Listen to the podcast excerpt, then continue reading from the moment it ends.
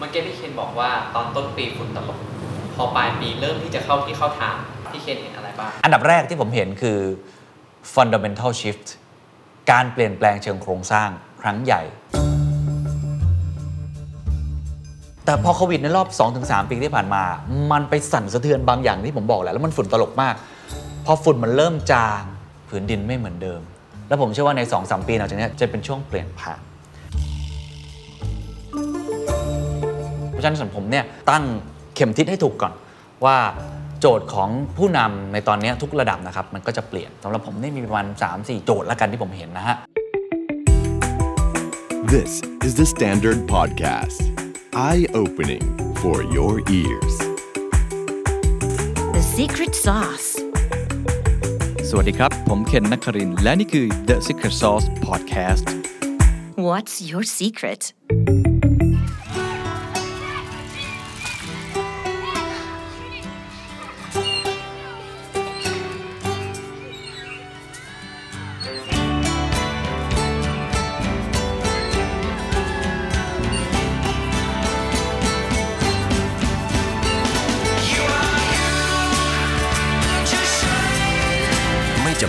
ต้องเหมือนใคร เพราะ UOB พร้อมเข้าใจโลกในแบบคุณ ปกติแล้วเวลาเรามารีวิวปลายปีเนี่ย ก็จะถามว่าปีนี้เป็นยังไง ปีนี้ยากไหมต้นปีมันเหมือนที่คิดไว้หรือเปล่า แต่ผมอยากถามกับตัวพี่เคนเองก่อนว่าสำหรับพี่เคนปี 2022 ที่ผ่านมา ยากไหมก็สำหรับผมนะครับ ปี 2022 ถามว่ายากไหม ยากคนละแบบกับ ที่เราเคยผ่านมาในรอบ 2 ปี ก่อนหน้านี้เราเจอกับโควิด มันเป็นวิกฤตระยะสั้น มันเป็นวิกฤตที่มีความไม่แน่นอนเข้ามามากมายเต็มไปหมด ก็ทำให้เราต้องจัดการกับผลกระทบหรือว่าปัญหาที่เกิดขึ้นในระยะสั้นเนาะแต่พอปี 2022 เนี่ยผมว่าทุกท่านน่าจะสังเกตคล้ายๆ ผมนะฮะว่าโควิดมันเริ่มซาลงเนาะแล้วก็เราเริ่มกลับมาใช้ชีวิตตามปกติ ซึ่งผมเชื่อในประมาณครึ่งปีแรกเนี่ยเราก็จะเริ่มเห็นนะฮะว่า โลกก็กำลังผันผวนอยู่เหมือนเดิม คือมันมีโจทย์ใหม่ วิกฤตซ้อนวิกฤตจะว่าอย่างนั้นก็ได้ เช่นเรื่องของเงินเฟ้อ เรื่องของการเปลี่ยนแปลงในเชิงเทคโนโลยี เรื่องของการที่มันมีเขาเรียกว่าการแก้แค้นนะครับ แก้แค้นไปร้านอาหารไม่หยุดเลยคราวนี้ เพราะคนไม่ได้เจอหน้ากันมานาน ไปสถานที่ท่องเที่ยว เที่ยวแบบแก้แค้นแบบนี้เป็นต้นนะฮะ แสดงว่าในในปี 2020 ถึง 2022 มาเนี่ยมันมันฝุ่นตลบ ฝุ่นตลบหลาย ๆ เหตุการณ์เป็นวิกฤตซ้อนวิกฤตค่อนข้างมาก แต่พอเราเริ่มเข้าสู่ครึ่งปีหลัง เราจะเริ่มเห็นแล้วว่าสถานการณ์ต่างๆเนี่ยมันเริ่มที่จะเข้าที่เข้าทางมากขึ้นไอ้คำว่าเข้าที่เข้าทางของผมเนี่ยไม่ได้บอกว่ามันมันมันดีกลับไปเหมือนเดิมไม่ใช่นะ คืออย่างน้อยมันเริ่มมีความเห็นภาพชัดเจนมากขึ้น แต่มันไม่นิ่งนะ มันก็ยังไม่นิ่งอยู่ ยกตัวอย่างเช่น geopolitics อย่างเงี้ยเราเห็นเลยเรื่องภูมิรัฐศาสตร์ ครึ่งปีแรกเราตกใจกับมันมาก เพราะว่าเฮ้ยอะไรมีอย่างนี้ด้วยเหรอการที่รัสเซียไปบุกกับยูเครนอย่างเงี้ยครับแต่พอครึ่งปีหลังผมว่าหลายคนก็เริ่มจะไม่ใช้คำว่าชินแต่รู้แล้วว่านี่คือ black swan ที่เกิดขึ้น เหมือนกับสหรัฐกับจีน ตอนนี้ถามว่าทุกคนรู้ไหมว่าสหรัฐกับจีนเนี่ยขัดแย้งกันในทุกมิติเลยความมั่นคงเอ่ยเรื่องของเทคโนโลยีเอ่ยเรื่องของเศรษฐกิจทุกคนรู้แล้ว มันกลายเป็นว่าสิ่งต่างๆเนี่ยมันเริ่มที่จะเห็นรูปเห็นร่างมากขึ้น หรือว่า hybrid workplace ตกลงจะทำงานแบบไหนกันแน่ จะมาที่ออฟฟิศหรือจะทำงานที่บ้านหรือจะเป็น workcation ผมว่าแต่ละบริษัทก็เริ่มปรับเข้าสู่สมดุลใหม่มากยิ่งขึ้น เพราะฉะนั้นโดยสรุปเนี่ยผมเชื่อว่าปี 2022 เป็นปีที่ยาก ยากพอสมควร แต่มันยากคนละแบบกับช่วงวิกฤตที่ผ่านมา มันยากในการจับสัญญาณว่าไอ้สิ่งที่เกิดขึ้นตอนนี้มันกลับเข้าสู่ new normal อย่างแท้จริงแล้วหรือยัง แล้วมันยากอันดับที่ 2 ก็คือไอ้ new normal เนี้ยมันก็เป็น new normal ใหม่ที่หลาย ๆ ครั้งเราเตรียมตัวกับมันไม่ทัน เช่นเรื่องดิจิทัลใหม่ ๆ ที่เกิดขึ้น เทคโนโลยีใหม่ ๆ ที่เกิดขึ้น เราเรายังไม่พร้อมกับสิ่งนี้แม้ว่าเราพยายามอย่างยิ่งในช่วง 2 ปีที่ผ่านมาในการทำสิ่งนี้ เพราะฉะนั้นปี 2022สำหรับผมก็เลยเป็นปีที่ยังมึนๆอยู่ ยังงงๆอยู่ แต่เริ่มที่จะโงหัวขึ้นมาในเส้นทาง ที่เราเริ่มเห็นชัดมากขึ้นว่าเส้นทางมันน่าจะไปอย่างไร แต่ว่าเส้นทางข้างหน้ามันก็ยังไม่รู้อยู่ดีนะครับว่ามันจะเป็นอย่างไร จากโลกของวูก้ามาสู่บานี่แล้วเชื่อว่าปีหน้าก็จะมีคำใหม่ๆเกิดขึ้นอยู่ มันก็ยังมีปัจจัยเรื่องนี้เกิดขึ้นอยู่ดี เรื่องของการแตกสลาย การแตกเป็นเศษเสี้ยว เรื่องของความกังวลของคน เรื่องของการไม่เป็นเส้นตรง เรื่องของการไม่เป็นเหตุเป็นผล มันยังดำเนินอยู่ โจทย์ใหม่คือหลังจากนี้แหละครับ ว่าเราจะเดินหน้าต่อไปอย่างไร เพราะผมเชื่อว่า 2023 2024 2025 เป็นช่วงหัวเลี้ยวหัวต่อของประวัติศาสตร์ในหลากหลายมิติมาก ๆ ก็สิ่งที่มันน่าจะเข้าที่เข้าทางอย่างที่เมื่อกี้ผมกล่าวไป มันอาจจะเป็นคำว่าในเชิงของ concept ละกัน ผมยังมีครั้งผมไม่รู้หรอกว่าอนาคตจะเกิดขึ้นอย่างไร แต่ผมโชคดีผมรวบรวมคนเก่ง ๆ เยอะ คนที่อยู่ inside คนที่อยู่ forefront อยู่แถวหน้า ผมเห็น บางสิ่งบางอย่างที่เป็นรูปธรรม ความชัดเจน ในความไม่ชัดเจน อันดับแรกที่ผมเห็นคือ fundamental shift การเปลี่ยนแปลงเชิงโครงสร้างครั้งใหญ่ในหลากหลายมิติ มันคืออะไร ยกตัวอย่างเช่น เรื่องอะไร เงินเฟ้อชัดเจนที่สุด หลายคนบอกว่าการขึ้นอัตราดอกเบี้ยของธนาคารกลางทั่วโลก เดี๋ยวมันก็จบซึ่งถูกต้องเขาก็ขึ้นปีหน้าเขาก็มองไว้แล้วจะขึ้นยังไง แต่สิ่งที่มันไม่จบง่าย ๆ แม้แต่ในเมีเดียมเทอมที่คุณคริสเจนลากาดเนี่ยมาบรรยายที่ประเทศไทยเลยผมได้ฟังสดๆเลย เขาก็บอกว่าแม้ว่าเขาจะขึ้นดอกเบี้ยไป เพื่อลดอัตราเงินเฟ้อลงมาให้ได้มากที่สุดเท่าที่จะเป็นไปได้ แต่ตำราที่เราเคยใช้ในเชิงเศรษฐศาสตร์ ผมว่าไม่ต่ำกว่า 20-30 ปีนะตำราเศรษฐศาสตร์ที่เคยใช้มา อาจจะต้องถูกฉีกทิ้ง นักเรียนเศรษฐศาสตร์ที่เคยร่ำเรียนมาต้องหยิบตำรา ฉบับใหม่ขึ้นมาเรียน แบบนี้เป็นต้นนี่คือ fundamental shift เชิงพื้นฐาน ผมยกตัวอย่างนี้เพราะว่าผมได้สัมผัสกับผู้ว่าแบงค์ชาติประมาณ 18 ประเทศ ในงานที่ผมไปฟัง แล้วผมคิดว่ามันเป็นตัวอย่างที่ดีที่ผมอยากอธิบาย ทุกท่านพูดบนเวทีว่า ผมไม่รู้อนาคต I don't know ใช่ไหมไม่รู้ว่าอนาคตจะเกิดอะไรขึ้น แสดงว่าหลังจากนี้ทุกคนจะมีระนาบที่เท่ากันในความรู้และความไม่รู้ การเปลี่ยนแปลงเชิงโครงสร้างพื้นฐานตรงนี้ ในเรื่องของการเงินเศรษฐกิจมหาภาค ก็จะมีความเปลี่ยนแปลงในตรงนี้ กลับมาครับพวกเราที่ต้องใช้เรื่องของการกู้หนี้ยืมสินนะต้องกู้เงินมา หรือว่าคนที่เป็นนักลงทุนเองก็ต้องมองเรื่องบริบทแผ่นดินที่มันไหวสั่นสะเทือนอยู่เนี้ยที่มันเปลี่ยนแปลงไป ว่าเราจะรับมือกับนโยบายของแบงก์ชาติที่เปลี่ยนแปลงไปอย่างไร อันนี้คือตัวอย่างแรก fundamental shift ในเชิงเศรษฐกิจมหาภาค นี่คือภาพใหญ่ fundamental shift ที่ 2 หรือบางคนอาจจะใช้คำว่า geopolitical shift ก็ได้ ก็คือเรื่องของภูมิรัฐศาสตร์ เราเห็นชัดเจน มันสั่นสะเทือนอย่างไร ผมว่าสหรัฐจีนเราเห็นภาพอยู่แล้วมันสั่นสะเทือนมาตั้งแต่ต้น แต่เราเริ่มเห็นการจัดการของเขามากยิ่งขึ้น และเราเริ่มเห็นภาพว่าไอการเปลี่ยนแปลงเนี้ยอีกยาวครับ เปลี่ยนแน่นอน และจะเปลี่ยนในเชิงรายละเอียดที่ซับซ้อนในหลากหลายมิติมากขึ้น มันไม่ใช่ว่าเปลี่ยนแล้วมันตัดขาดได้เลย เราไปอ่านบทความผมเชื่อว่ามีหลายบทความภาษาอังกฤษ หรือภาษาไทยเองก็ตามเขาบอกว่า โลกมันไม่มีทางดีคัพลิ่งได้สมบูรณ์แบบหรอก มันเป็นไปไม่ได้ เพราะมันเชื่อมโยงกันเป็น globalization มานานมากจู่ๆมันจะดี globalization มันเป็นไปไม่ได้อาจารย์สุรเกียรติเสถียรไทยก็บอก แต่สิ่งที่มันจะเกิดขึ้นคือ มันจะกลายเป็นสิ่งที่เรียกว่า manage decoupling คือการจัดการกับ decoupling ที่เกิดขึ้น มิตินี้บางสินค้าอาจจะยังเป็น globalization บางสินค้าคุณเลิกคิดได้เลย semiconductor EV ที่มันเป็นอุตสาหกรรมยุทธศาสตร์ เลิกคิดได้เลยนั้นโทรศัพท์มือถือที่เราใช้เตรียมตัวครับ ยังไงก็เกิดการเปลี่ยนแปลงแบ่งขั้วแน่นอน แบบนี้เป็นต้น แต่ในบางสินค้าเรื่องแบบนี้อาจจะยอมไม่ได้ ที่ทำให้เกิด เพราะมันเป็นความมั่นคง เช่น อาหารอ่าสงครามแม้แต่รัสเซียยูเครนก็ยังต้องเปิดทางให้เรือสามารถขนส่ง อาหารได้ เพราะนี่มันเป็นเรื่องความเป็นความตายของมนุษย์ มันยังมีความร่วมมืออยู่ ถามว่าแล้วมันเกี่ยวอะไรกับคนทำงานทั่วไปอย่างเรา ถ้าใครทำเรื่องของการส่งออกก็ต้องรับมือได้เลย ว่ามันเกิดความไม่แน่นอนเกิดขึ้นผมใช้คำว่าทำการบ้านหนักขึ้น คิดเยอะขึ้น ไม่ใช่ว่าแต่ก่อนจะส่งสินค้าไปที่ไหนก็ได้ มันจะมีความซับซ้อนในเชิงรายละเอียด เพิ่มมากขึ้น จากแค่ offshore onshore ก็มี friend shoring ไม่ใช่แค่ near shoring อย่างเดียวถูกไหมฮะ มันมีรายละเอียดของมันที่ต้องทำการบ้าน อะไรที่เราเคยคิดว่า ไม่ต้องทำอะไรกับมันมากหรอก ปล่อยมันไป ให้คนคนหนึงเป็นคนคอยจัดการก็จบ ตอนนี้มันต้องเข้ามาสู่คนที่เป็นห้อง strategic board room เลยด้วยซ้ำว่า เราต้องคิดกันให้ละเอียดว่าเราจะทำงานนี้ต่อไปอย่างไรลำดับที่ 3 ที่เราเห็นเป็นตัวอย่างแล้วกันที่ผมคิดว่าก็เปลี่ยนแปลงมากเช่นกัน คือข้างในครับคือ value จำได้ไหมครับปีที่แล้วผมพูดเรื่อง 4V ใช่ไหมครับ แล้ว V หนึ่งคือ value shift ซึ่งมี 5W เนี่ยก็ยังใช้ได้อยู่นะครับ และยังเห็นภาพแบบนั้นอย่างชัดเจน สิ่งที่เกิดขึ้นก็คือมันมีการเปลี่ยนแปลงข้างในเป็น inner ของคนนะในการยึดถือคุณค่าบางสิ่งบางอย่าง ที่เปลี่ยนแปลงเชิงโครงสร้าง เช่นเดียวกัน Gen X กับ Gen Y ต่างกันไหม ต่างกัน แต่ไม่มากพูดกันตามตรง Gen Y กับ Gen Z ต่างกันไหม ต่างกันมากครับ รุ่นผมกับรุ่นเด็กลงมาวิธีคิดไม่เหมือนกัน ถ้าคุณไปดูในเชิงรายละเอียดแตกต่างกัน ต้นเหตุของมันแล้วกันผมเล่าให้มันเหมือนได้เห็นภาพมากขึ้น จะได้เห็นว่ามันทำไมมันถึงต่างระหว่าง generation ค่อนข้างมาก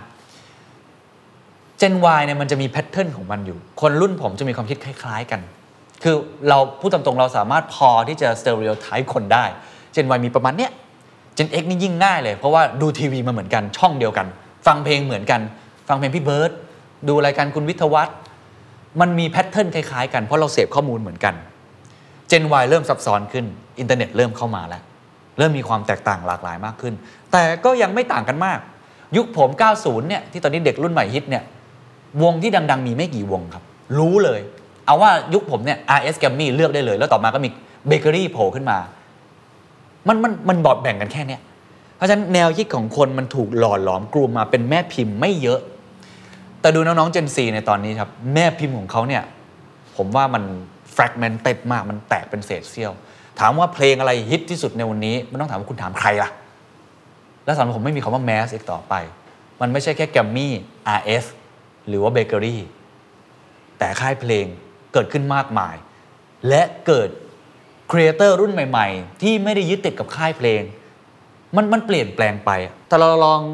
deep ลงไปอีกดำลงไปอีก เราก็จะเริ่มเห็นวิธีคิดในการใช้ชีวิตไม่เหมือนเดิม วิธีคิดในการช้อปปิ้งไม่เหมือนเดิม วิธีคิดในการเลือกตั้งก็ไม่เหมือนเดิม วิธีคิดในเชิงการเมืองก็ไม่เหมือนเดิม วิธีคิดในการทำงานก็ไม่เหมือนเดิม นี่คือการเปลี่ยนแปลงข้างในของคนที่มันแตกเป็นเศษเสี้ยว แต่แน่ละโดยรวมเราก็พอจะเห็นแหละว่าเจนใหม่ ๆ ที่เกิดขึ้นเขามีความคิดที่แตกต่างจากรุ่นผมอย่างไรบ้าง ผมก็เคยกล่าวไปแล้ว เช่นเขาบูชาบูชาแล้วกัน เรื่องของความยืดหยุ่นเป็นหลัก flexibility นี่คือหัวใจในการทำงานของเขา เขาบูชาเรื่อง purpose อ่าเนี่ยเราเราพูดกันเรื่องโลกร้อนเนี่ย purpose ก็เป็นส่วนหนึ่งขององค์กรใช่ไหมเขาบูชาองค์กรที่มันมี purpose มากขึ้นใช่ไหมเขาให้ความสำคัญกับเรื่องนี้เขาบูชาเรื่องความหลากหลายทางเพศมากขึ้น หรือความหลากหลายในเรื่องเชื้อชาติเขามีความเป็น global citizen มากขึ้นเพราะเขาเข้าถึงข้อมูล การพูดภาษาอังกฤษนี่ไม่ใช่เรื่องแปลกพิเศษ แล้วเขาอะไรเกิดขึ้นที่นิวยอร์กที่โตเกียวเขารับรู้ถึงได้ทั้งหมด Chat GPT ล่าสุดนี้เราเห็นภาพเลยว่า ถ้าคนรุ่นนี้เขาเข้าใจมันมากกว่ารุ่นผม และใช้มันอย่างคล่องแคล่วว่องไวเขาก็จะมี value shift บางอย่างที่เชื่อไม่เหมือนเดิม นี่คือตัวอย่างให้เห็นภาพว่าไอ้ fundamental shift ที่เกิดขึ้นตอนนี้มันเปลี่ยนข้างในคนด้วยคำถามคือกลับมาเหมือนเดิมครับ implication คืออะไร เราเข้าใจแล้วเขาหรือเปล่า เพราะเราต้องทำงานกับเขาในเรื่องของการทำงานนะเป็นเป็นทีมงานของเรา 2. ลูกค้า เราเข้าใจหรือเปล่าว่าลูกค้าเราเปลี่ยนแปลงไปอย่างไรบ้าง เนี่ยไม่ได้เป็นเป็นสามฟันดัมเบลชิฟแล้วกันที่ผมเห็น ว่ามันมีการเปลี่ยนแปลงแบบเชิงโครงสร้างแบบสั่นสะเทือนเลยมันไม่ได้ค่อย ๆ เปลี่ยน แต่มันเปลี่ยนอย่างพลิกฟ้าพลิกแผ่นดิน นี่ผมยังไม่พูดถึงเรื่องเออเศรษฐกิจถดถอย ซึ่งน่าจะเป็นระยะสั้นแล้วนะครับ หรือว่าผมยังไม่ได้พูดถึงตัวราคาเข้าของสินค้าที่อาจจะขึ้นยาวๆ ผมยังไม่ได้พูดถึงการเปลี่ยนแปลงเชิงโครงสร้างในเรื่องของเทคโนโลยีทางการเงินอย่างนี้เป็นต้นที่เปลี่ยน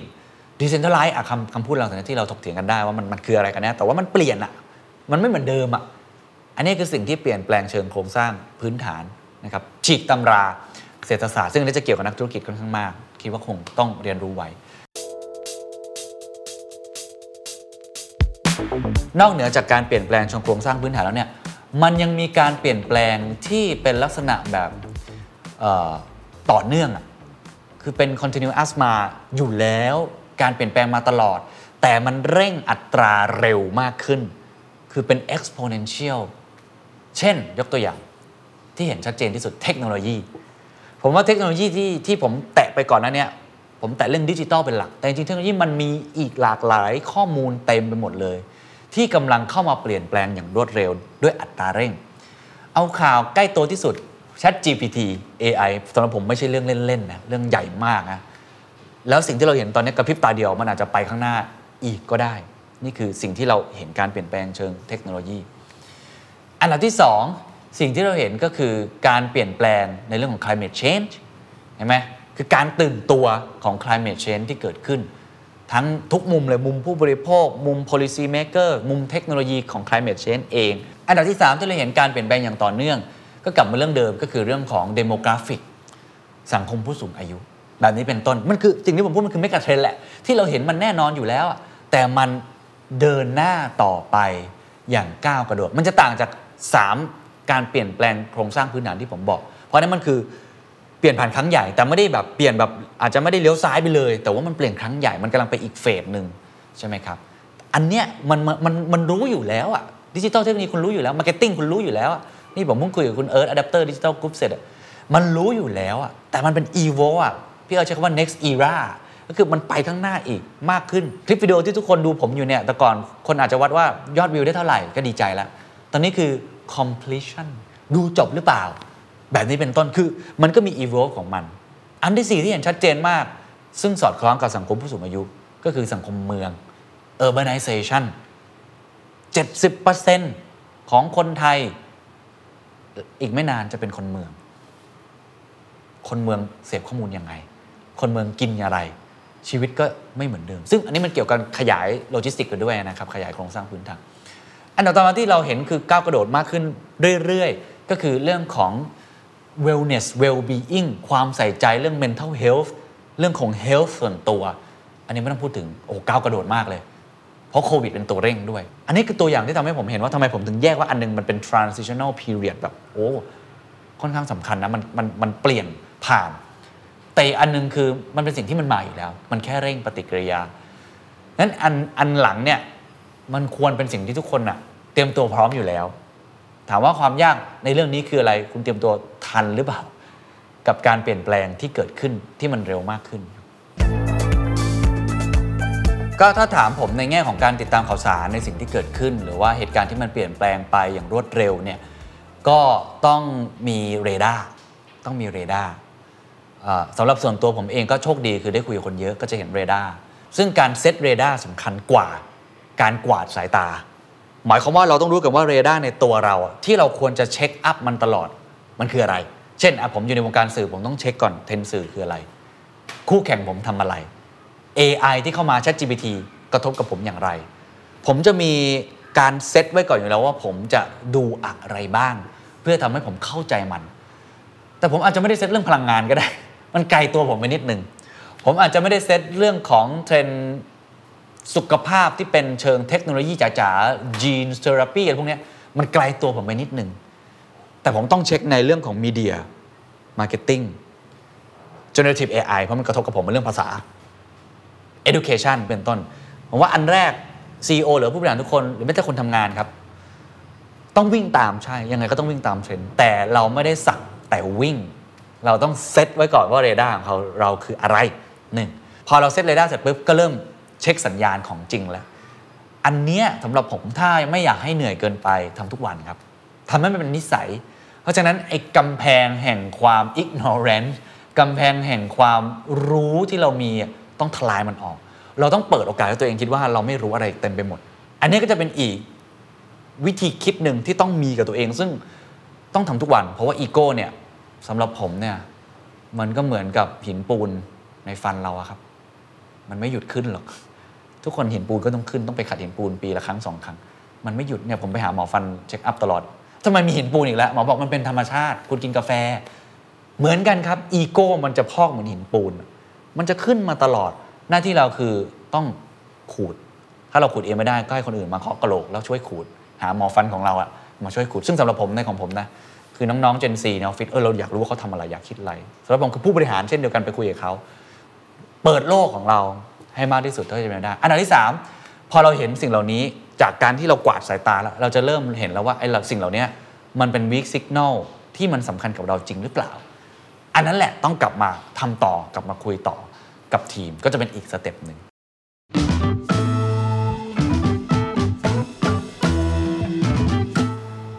เป็นคำถามที่ดีนะครับคือโจทย์ก่อน เพราะเมื่อกี้เราพูดถึงบริบทไปแล้ว เราต้องตั้งโจทย์ให้ถูกใช่ไหมคือความยากคืออะไรอย่างนี้แล้วกัน หรือความท้าทายหลักตั้งเข็มทิศให้ถูกก่อน ว่าโจทย์ของผู้นำในตอนนี้ทุกระดับนะครับมันก็จะเปลี่ยนสำหรับผมนี่มีประมาณ3 4 โจทย์แล้วกันที่ผมเห็นนะฮะอันนี้ไม่นับโจทย์เรื่องว่าตัวเองต้อง aware ตลอดนะอันนั้นข้ามไปแล้วแล้วกัน อันที่หนึ่งโจทย์คือจะจัดการ stakeholder อย่างไร ผมว่ายากนะฮะ ในการ balance stakeholder คือใช้คำว่า balance อาจจะไม่ได้ตรงนักในในความหมายของผมนะ แต่มันคือการบริหารจัดการ stakeholder ทุกภาคส่วน ให้มันไปด้วยกันเนี่ยผมว่ามันเป็นโจทย์ยากขึ้น เอาง่ายที่สุดคือในอดีตเราอาจจะไม่ต้องสนใจสังคมมากอย่างนี้แล้วกัน ตอนนี้องค์กรไหนไม่สนใจสังคมนี่อย่างที่ผมบอก Gen Z ไม่เอาในอดีตอาจจะไม่ต้องสนใจสิ่งแวดล้อมมากใช่ไหมเพราะเราก็ทุกคนก็ทำร้ายสิ่งแวดล้อมไปเป็นเป็น เป็นน้อมเป็นน้อมอะตอนนี้ก็ไม่ได้ก็ต้องบริหารจัดการอีก โจทย์คือลูกค้าก็เปลี่ยนอีก ก็ต้องเข้าใจลูกค้าอีก โจทย์คือทีมงานเราก็เปลี่ยนอีกเลกูเลเตอร์ก็เปลี่ยนแปลงอีก คือเพราะฉะนั้นสำหรับผมเนี่ยผู้นำเนี่ยในทุกภาคส่วนแม้ว่าจะไม่ได้เป็นระดับสูงสุดอะคือการบริหาร stakeholder ถ้าคุณอยู่ในองค์กรหลายคนบอกว่าผมไม่ใช่ CEO ผมไม่ต้องสนใจหรอก ไม่ใช่เลยครับ ถ้าคุณอยู่ในองค์กรเคยได้ยินคำนี้ใช่ไหมอาจาย คำว่า agile คืออะไรคือเคลื่อนที่ได้อย่างคล่องแคล่ว หักซ้ายได้หักขวาได้คำถามคือจะหักซ้ายหักขวาได้คืออะไร องค์กรก็ต้องทำงานแบบ agile agile คือผมเป็นแผนก marketing ผมไม่สามารถเป็น marketing ได้อย่างเดียว ผมต้องทำงานร่วมกับแผนก Data ผมต้องทำงานร่วมกับแผนก strategy ผมต้องทำงานร่วมกับแผนก HR คุณก็ต้องทำงานร่วมกันมากขึ้นหลายคนบอกก็ทำอยู่แล้ว แต่มันไม่ได้ทำแบบเดิม แบบเดิมคุณคลุกอยู่กับแผนกของคุณเสร็จ แล้วคุณเข้าไปบอก ตอนนี้บางทีเริ่มต้นคิดไอเดียต้องทำด้วยกัน หลายองค์กรออกแบบ corporate structure ใหม่หมดเลย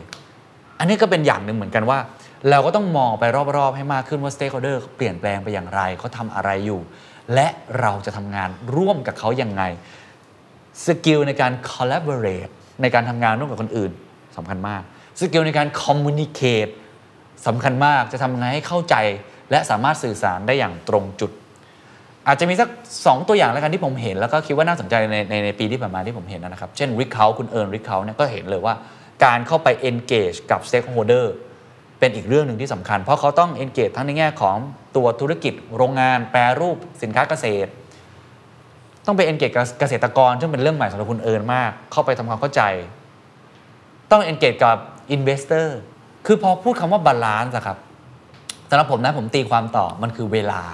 เวลาของ CEO อะคุณให้กับอะไรอะนั่นมันจะเป็นตัวบอกคุณค่ารีซอสที่คุณมีอยู่รอบตัวคุณคุณให้กับอะไร ใครคือทำงานใหญ่มากที่สุด ใครทำงานสำคัญ แล้วคนที่ทำงานสำคัญที่คุณเป็นคนเก่งมากไหมมีทีมงานเยอะไหมเวลาคนก็จะเป็นตัวบอกเช่นเดียวกันว่า คุณ balance สิ่งไหนเป็นพิเศษ สิ่งหนึ่งที่ผมเห็นชัดเจนว่าตอนนี้คน balance เยอะขึ้นมากแล้วกังวลเรื่องนี้มากคือความเสี่ยง ก็เป็นอีกจุดหนึ่งที่จู่ๆเกิด black swan ขึ้นมา คุณก็ต้อง balance ความเสี่ยงบริหารความเสี่ยงให้ได้เช่นเดียวกัน ตัวอย่างหนึ่งที่ผมเห็นอีกอันหนึ่งก็คืออย่างคุณคุณลีอย่างเงี้ยอายุจือปาผมว่าเป็นตัวอย่างที่น่าสนใจคือเขาเป็นธุรกิจเพื่อสังคมเขาก็เลย balance เรื่องสังคมเยอะหน่อย balance เรื่องของพนักงานเยอะหน่อยให้ให้สำคัญตัว P people ค่อนข้างมากก็ก็มันก็เป็นสิทธิ์ของเขาที่เขาจะ balance แบบนั้น แต่ profit เขาอาจจะได้น้อย เขาต้องยอมรับในตรงนี้ ก็ผมว่าก็เป็นหน้าที่ CEO ว่า ปีหน้าคุณต้อง balance สิ่งไหนเป็นพิเศษครับ อันที่สองในช่วงเปลี่ยนผ่านเนี้ยผู้นำก็ต้องเป็นผู้นำที่ไม่ใช่ just operational leader แต่ต้องเป็น transformative leader ผู้นำที่สร้างการเปลี่ยนแปลงอะเป็น adaptive leader ที่ผมพูดไปหลายตอนอะมันต้อง perform while transform เป็นเป็นเป็นภาพที่ผมชอบมากคือ ใช้ในองค์กร Standard มา 2 ปีแล้วนะทุกคนก็จะจำได้ ซึ่งก็ต้องทำต่อไปคือมันกลายเป็น journey ที่ต้องทำไม่ใช่ว่าทำ transform 2 ปีเสร็จแล้วจบ เพราะว่าโลกก็เปลี่ยนอย่างที่ผมบอกอะการที่คุณต้องซ่อมรถไปด้วย 2 ล้อวิ่ง 2 ล้อแล้วต้องวิ่งไปให้ได้ด้วย ก็เป็นโจทย์ของ CEO โจทย์ของผู้บริหาร หรือทุกภาคส่วนเลย คุณจะอยู่ฝั่ง Product Design คุณจะอยู่ฝั่ง Marketing HR หรือจะเป็นระดับ Operation คุณก็ต้อง perform while transform คำพูดว่าแบงค์ชาติคุณเศรษฐพุทธสุทธิวัฒน์พูดบอกว่า least disruptive transition เปลี่ยนผ่านยังไงให้เจ็บปวดน้อยที่สุด เพราะทุกการเปลี่ยนผ่านมันมีการเจ็บปวดอยู่แล้ว อันนี้จะเป็นเรื่องการบริหารคนด้วยบริหาร supply chain ด้วยไอ้อีกหลายอย่างเลย ก็ผมว่าก็เป็นเป็นโจทย์ที่ต้องต้องคบคิดเยอะๆ เพราะบริบทมันเปลี่ยนนะครับ อันที่ 3 ผมคิดว่าคือการตัดสินใจที่มีเส้นบางๆ บางขึ้นบางเฉียบเลย เปรียบเทียบเหมือนการไต่เส้นลวด ถ้าคุณตัดสินใจพลาดนิดเดียว ตกเหวเลยนะ คือถ้าในเชิงตลาดการเงินคือตลาดมันลงโทษนโยบายที่โง่เขาง่ายมากอันนี้ผู้ว่าแบงก์ชาติก็พูดใช่ไหมหรือว่าเราก็เห็นตัวอย่างหลังลิสทรัสนะครับออดีต นายกรัฐมนตรีของสหรัฐอาณาจักรเป็นต้นตัดสินใจไม่สอดคล้องกันมี policy mistake สังคมหรือตลาดผู้บริโภคไม่รีรอที่จะลงโทษคุณ ถ้าคุณตัดสินใจผิดพลาด ซึ่งบางครั้งมันไม่ใช่เพราะว่าเขาโกรธคุณนะ แต่เพราะคุณกำลังไต่เส้นเลือดอยู่โลกมันกำลังเดินไปในเส้นทางนั้น ความยากโจทย์อีกอย่างหนึ่งในการไต่เส้นเลือดอีก คือคุณทำคนเดียวไม่ได้ การขับเคลื่อนองค์กรการตัดสินใจคุณต้องไปด้วยกันในการไต่เส้นลวดเนี้ยคิดภาพผมไต่เส้นลวดอยู่ แล้วคุณผู้ฟังคุณผู้ชมผมเนี่ยเดินมาข้างหลังเป็นทีมงานผมเนี่ยกระโดดสั่นลวดผมอะตายหมดเลยนะ ตกหมดเลยนะ กว่าจะขึ้นมาได้มันใช้เวลา เร็วก็ต้องเร็ว perform ก็ต้อง perform ยังต้องไปด้วยกันอีก ถ้าในองค์กรไม่เป็นอันหนึ่งอันเดียวกัน ไม่มีความสามัคคี ไม่มีการตัดสินใจที่เกิดคอนเซนแซสร่วมกันในสังคม อันนี้ผมพูดภาพใหญ่ในประเทศไทยจะเห็นภาพชัดเลย ยาก เพราะฉะนั้นก็กลับมาเรื่องเดิม การต่อรองกัน การพูดคุยกัน การ engage การ empathy มันจะเป็นคำเดิมๆที่ผมใช้บ่อยๆครับ การ empower พวกนี้ก็จะเป็นหัวใจในการขับเคลื่อนโจทย์ยากๆแบบนี้ เพราะฉะนั้นสำหรับผมเนี่ยก็มี 3 โจทย์ โจทย์แรกก็คือเอเป็นโจทย์ที่คุณต้องบริหารสมดุลบริหารความเสี่ยงตรงนี้ที่มีหลากหลายมิติ stakeholder มากขึ้น 2 คือคุณต้องทำไปด้วย แล้วก็ต้องได้ตังค์ไปด้วย แล้วก็เปลี่ยนผ่านไปด้วยหลายมิติมากเลย ก็ต้องทำไปพร้อม ๆ กัน อันที่ 3 ก็คือการตัดสินใจของคุณเนี่ยผิดนิดเดียวมันมันเสี่ยวนะ เออมองไปข้างล่างมันมันมันเสียวอยู่อะใช่ไหมเพราะฉะนั้นก็ต้อง balance รักษาตรงนี้ให้ดีนะครับ ผมคิดว่าออการมีแผนในช่วงนี้ก็เป็นคำพูดของคุณอรรถพลแล้วกันจากปตทผมก็ชอบ ช้าไปก็ไม่ได้เร็วไปก็ไม่ดี ผมอยากโชว์ภาพนี้ถ้าในเรื่องของการบริหารสมดุลนะบริหารไอการตัดสินใจเนี่ยนะครับมาจากสิกรไทยนะครับของอคุณเปิ้ลขัตติยานะฮะเออมันเป็นภาพเหมือนเหมือนตาชั่งอะเหมือนไอมาโยกมาโยก แล้วก็แต่ละฝั่งเนี่ยเราก็จะเห็นนะครับ เช่นเขาเรื่องพูดถึงการหลีกเลี่ยงนะครับ การขาดแคลนวัตถุดิบแบบนี้เป็นต้น ก็ต้อง balance กับเรื่องของ energy stability เรื่องของเสถียรภาพของพลังงานแบบนี้เป็นต้น on top ขึ้นมากับ energy stability คืออะไรครับ ช้าไปก็ไม่ได้เร็วไปก็ไม่ดี cost ไงสูง ในขณะที่อีกมุมหนึ่งคุณก็ต้องหลีกเลี่ยงการถูกด่าว่าคุณ green washing อีกอะ คุณทำไม่จริงที่ว่าอ้าวโถไหนบอกคุณทำไง on top ขึ้นไปอีกครับ จากไอ้เรื่องต้นทุน cost นะ คุณก็จะเห็นเรื่องของความพร้อมการมีพร้อมของเทคโนโลยี รวมไปถึงอีกฝั่งหนึ่งครับ ความซับซ้อนในการ execute local context อ่าแอะเห็นไหมคือคือนี่แค่ตัวอย่างหนึ่งที่ทำให้ผมอยากให้เห็นภาพว่ามันมีความละเอียดในการตัดสินใจ เพราะฉะนั้นผู้นำก็ต้องละเอียดกับกับความเปลี่ยนแปลง ตรงนี้ด้วยก็เป็นโจทย์ที่ยากมากขึ้นครับ ผู้นำต้องทำอย่างไรกับความเปลี่ยนแปลงหรือความท้าทายในตรงนี้เนาะผมคงไม่ได้คำตอบ แต่ว่าให้เป็นกรอบของคำถามใหม่ ๆ อีกเช่นกันละกันนะฮะเพราะฉะนั้นอันแรกเอ่อคำถามสำคัญคือคุณสอดส่องหรือออกไปข้างนอก outside in มากน้อยแค่ไหน เพราะบริบทมันเปลี่ยนค่อนข้างมาก อันนี้เป็นสิ่งที่น่าจะเป็นหนึ่งใน framework ได้เลยนะครับแล้วผมเชื่อว่าเท่าที่ผมคุยกับผู้บริหารนะผู้บริหารส่วนใหญ่ที่ผมเห็นแล้วกัน ออกไปข้างนอกมากขึ้น ออกไปข้างนอกไม่ได้หมายวามว่าออกไปอย่างเดียวแต่ aware เช่นฟังคนมากขึ้น อะไรที่เราไม่รู้ก็ต้องเปิดใจมากขึ้น ลูกค้าเปลี่ยนแปลงไปอย่างไร research ใหม่ ๆ ที่เกิดขึ้น อันนี้รวมถึงการหา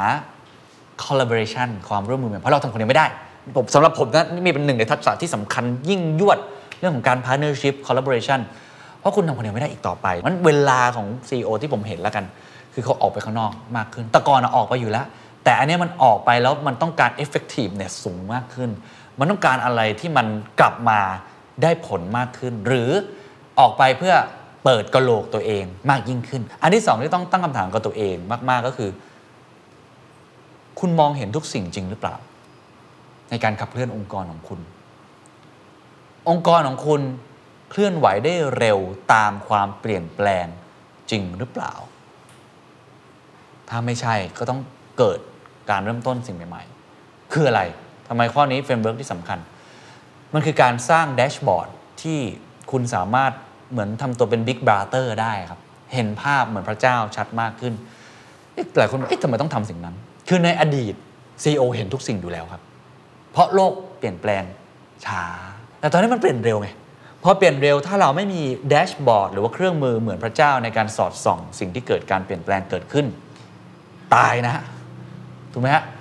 ข้อหนึ่งคือเราต้องออกไปเองเพื่อหา partner หรือเห็นการเปลี่ยนแปลงสัมผัสได้เอง ข้อ 2 เมื่อเห็นแล้วว่ามีการเปลี่ยนแปลงเกิดขึ้นแล้ว คุณจะ response หรือปฏิบัติต่อมันอย่างไรเพราะนั้นในหน้าที่ CEO คุณเปลี่ยนแปลงเองไม่ได้ทุกอย่าง 1 คุณต้องมี dashboard Big Brother รู้ว่าอันนี้ต้องปรับต้องเปลี่ยน 2 ในข้อนี้ที่คุณต้องทำมาก ๆเลย คือคุณต้อง empower ถ้าคุณไม่ empower การตัดสินใจกูเปลี่ยนเห็นแล้ว ก็ต้องมาจากตัวคุณเอง คุณต้องเป็นคนกดปุ่มเอง ในอดีตไอ้ปุ่มที่คุณจะกดเนี่ย มันมีปุ่มเดียวไง ตอนนี้มัน 50 ปุ่ม คุณมานั่งกดเองอะ คุณอาจจะกดผิดก็ได้นะแล้วถ้าคุณกดผิดก็คือย้อนกลับไปข้อก่อนหน้าเนี้ตกเหว เพราะฉะนั้น empower ครับ ให้คนหน้างานเขาตัดสินใจเองครับ และนี่เป็นสิ่งที่คุณเปิ้ลกัตยาพูดด้วย ว่าต้อง empower ให้เขาอะทำด้วยตัวเอง อันที่สามนะครับ เวลาคุณสั่งงานอะไรเนี่ย หรือออกนโยบายอะไรใหม่ ๆ ขององค์กรเนี่ยเขาทำตามคุณหรือเปล่า ในอดีตเขาจะทำตามคุณโดยไม่มีข้อโต้แย้ง อย่างที่บอกเจเนอเรชันไม่เหมือนกันใช่ไหมครับบริบทโลกก็ไม่เหมือนกัน แต่ในปัจจุบันการจะขับเคลื่อนองค์กร ซึ่งส่วนใหญ่ก็เป็นคนนั่นแหละ เขาไม่ได้เชื่อคุณง่าย ๆ เขาจะถามว่าทำไมเขาต้องทำแบบนั้น เขาจะตั้งคำถามมากมายอยู่เต็มไปหมด การขับเคลื่อนองค์กร ให้นโยบายที่เราคิดมาอย่างดี ในการขบคิดอย่างละเอียดจาก 2 ข้อแรกมาแล้วเห็นโลกแล้วกลับมาดูตัวเองจุดแข็งเราคืออะไรต่างๆ นานาแล้วเออ แต่มันก็ขับเคลื่อนไม่ได้อยู่ดี เห็นวิธีการแก้ปัญหาแล้วนะ มันถูกต้องแต่มันไม่ถูกใจไงคนทำงาน ซึ่งอันนี้ทุก stakeholder นะครับ ลูกค้าด้วยสังคมด้วย พนักงานคุณด้วย คุณต้องมี trust เป็น currency ของผู้นำ สกุลเงินของผู้นำสกุลเงินของการจับจ่ายใช้สอยคือเงินบาทเงินดอลลาร์สกุลเงินของ marketing คือ attention สกุลเงินของผู้นำคือความไว้เนื้อเชื่อใจ ถ้าเขาไม่มีจบเหครับ คุณจะเก่งมาจากไหน คุณจะมีอำนาจมากแค่ไหน ก็ไม่สามารถที่จะขับเคลื่อนนโยบาย หรือขับเคลื่อนการเปลี่ยนแปลงให้เกิดขึ้นได้เลย จะสร้าง trust ได้อย่างไร มันก็จะกลับไปสู่คำเดิมๆที่ผมพูดแล้วพูดอีก แต่มันทำโคตรยากเลย empathy engage empower คุณจะสร้างสมการนี้เกิดขึ้นได้อย่างไรอะผมไม่รู้ แต่ว่านี่คือคำถามที่คุณต้องตั้งกับตัวเอง เพราะฉะนั้นหลักๆ 3 ข้อนะครับหนึ่งคุณต้องถามตัวเองว่าคุณออกไปข้างนอกมากพอหรือเปล่าคิดแบบ outside in สัมผัสกับลมที่มันมา 2. คุณต้องถามกับตัวเองว่าไอการเปลี่ยนแปลงที่เกิดขึ้น คุณปรับ ตัวได้ทันจริงหรือเปล่า คุณเข้าใจมันจริงหรือเปล่า คุณก็ต้องมีแดชบอร์ดอันที่ 3 สกุลเงินของผู้นำคือ trust และมันจะทวีความสำคัญมากขึ้นเรื่อยๆ เพราะหมดยุคแล้วครับกับผู้นำนำเดี่ยว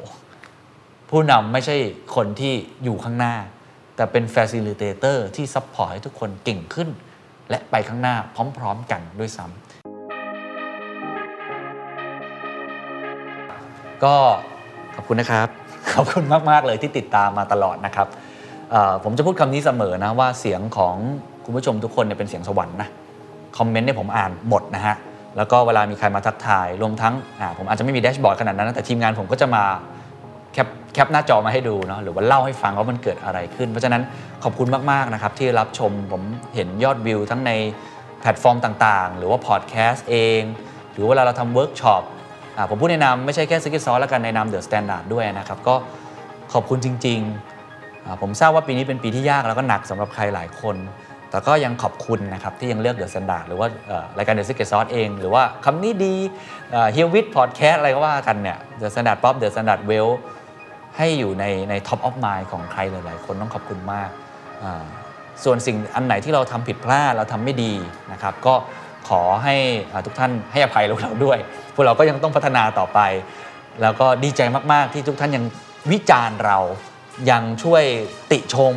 ยังช่วยให้คำแนะนำนะครับ สิ่งนี้เป็นสิ่งที่เราสัญญาว่าจะพัฒนามันต่อไป แล้วก็ทำมันให้ดีขึ้นนะครับสำหรับปีหน้าเองก็คงจะมีสิ่งที่น่าตื่นเต้นอยู่เต็มไปหมดเลยครับ เพราะว่าไอ้สิ่งที่ผมเล่าไปเนี่ยในมุมของผู้บริหารเอง อย่างผมเองที่เป็น CEO เนี่ย เราก็เห็นโอกาสด้วย คือพูดมาเนี่ยมันดูโอ้โหมีแต่วิกฤตเลยแต่จริงๆมันมีโอกาสเยอะมากนะครับ ทุกท่าน มันมีโอกาสอยู่เต็มไปหมดให้เราได้ทำคำถามสำคัญก็คือเราจะจับโอกาสนั้นอย่างไร มันก็ต้องกลับมาสร้างฟ u n เดชันหรือว่าสร้างอะไรอีกหลายอย่าง ผมเชื่อว่าทุกท่านก็คงอยากจะให้กำลังใจให้มี mindset ที่คิดบวกอยู่เสมอนะครับมองหาโอกาสใหม่ๆ มองหาความร่วมมือใหม่ๆ แล้วก็อยากจะสื่อสารนะครับว่าปีนี้ก็เป็นปีที่ยากจริงๆ ผมก็เชื่อว่าปีหน้าก็จะยากขึ้นกว่านี้อีกนะครับ ก็ถ้ามีอะไรที่ The Standard หรือ The Secret Sauce พอจะอำนวยความสะดวกให้ข้อมูลต่างๆ ได้ อย่าลืม feedback มา อย่าลืมคอมเมนต์กันมานะครับช่วงปีใหม่เป็นช่วงเวลาที่ดีนะครับที่จะได้ทบทวนตัวเอง เป็นช่วงเวลาที่ดีที่จะได้เออพอพองานลงบ้างอยู่กับครอบครัวอยู่กับคนที่เรารัก อยู่กับกิจกรรมที่เราชอบนะครับพักผ่อนให้เต็มที่ชาร์จแบตนะครับแล้วก็เอ่ออยากให้ได้กำลังใจกลับมาพอเปิดปีมาอีกครั้งหนึ่ง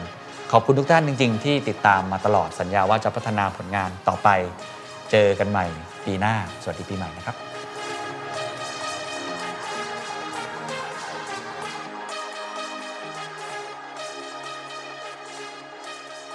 And that's the secret sauce.